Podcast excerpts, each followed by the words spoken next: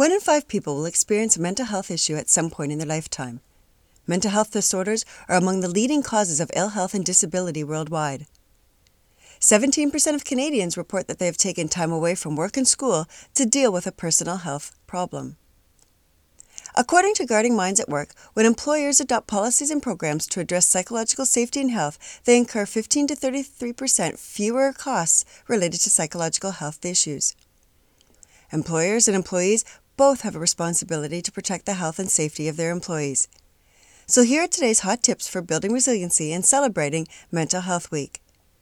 Know what mental health is. Mental health is a state in which an individual realizes their own abilities, can cope with the normal stressors of life, can work productively, and are not overwhelmed by the responsibilities. Know what the general mental illness indicators are in the workplace. Some of the most common include excessive lateness or absences, increased need for extra supervision, reduced productivity and loss of pride in their work, inconsistency in their work habits. Exhibiting several of these may indicate that someone may be experiencing a mental illness and intervention and assistance is needed. As a leader and a coworker, being alert to these indicators can ensure a healthy work environment.